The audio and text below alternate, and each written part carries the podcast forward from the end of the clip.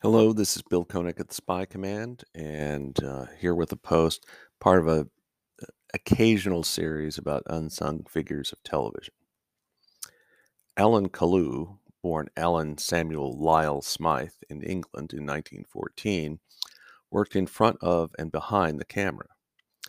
He appeared on television shows as a character actor sporting a distinctive mustache.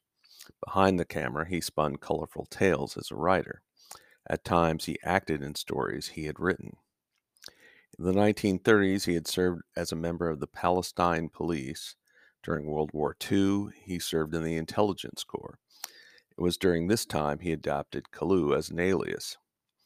According to his Wikipedia entry, he was captured in North Africa and imprisoned in Italy.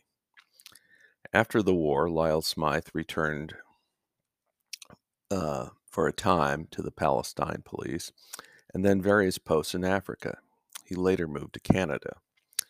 Lyle Smythe eventually moved to California, where he was frequently employed in various television productions.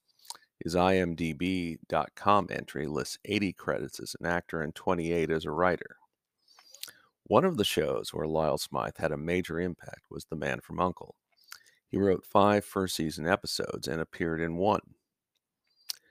The character of Ilya Kuryakin had been created by Sam Rolfe, but Lyle Smythe's scripts expanded the mystique of the character. He wrote the first Uncle story, The Bow Wow Affair, where the primary attention was on Kuryakin. Lyle Smythe was back at the start of Uncle's second season, but there was a new production team, and Lyle Smythe departed after writing two scripts and making another appearance. He would also appear in two episodes of The Girl from Uncle strictly as an actor. Lyle Smythe died in 2006 in Arizona at the age of 91. That's it. This is Bill Koenig at Spy Command. Hope you're have a good day.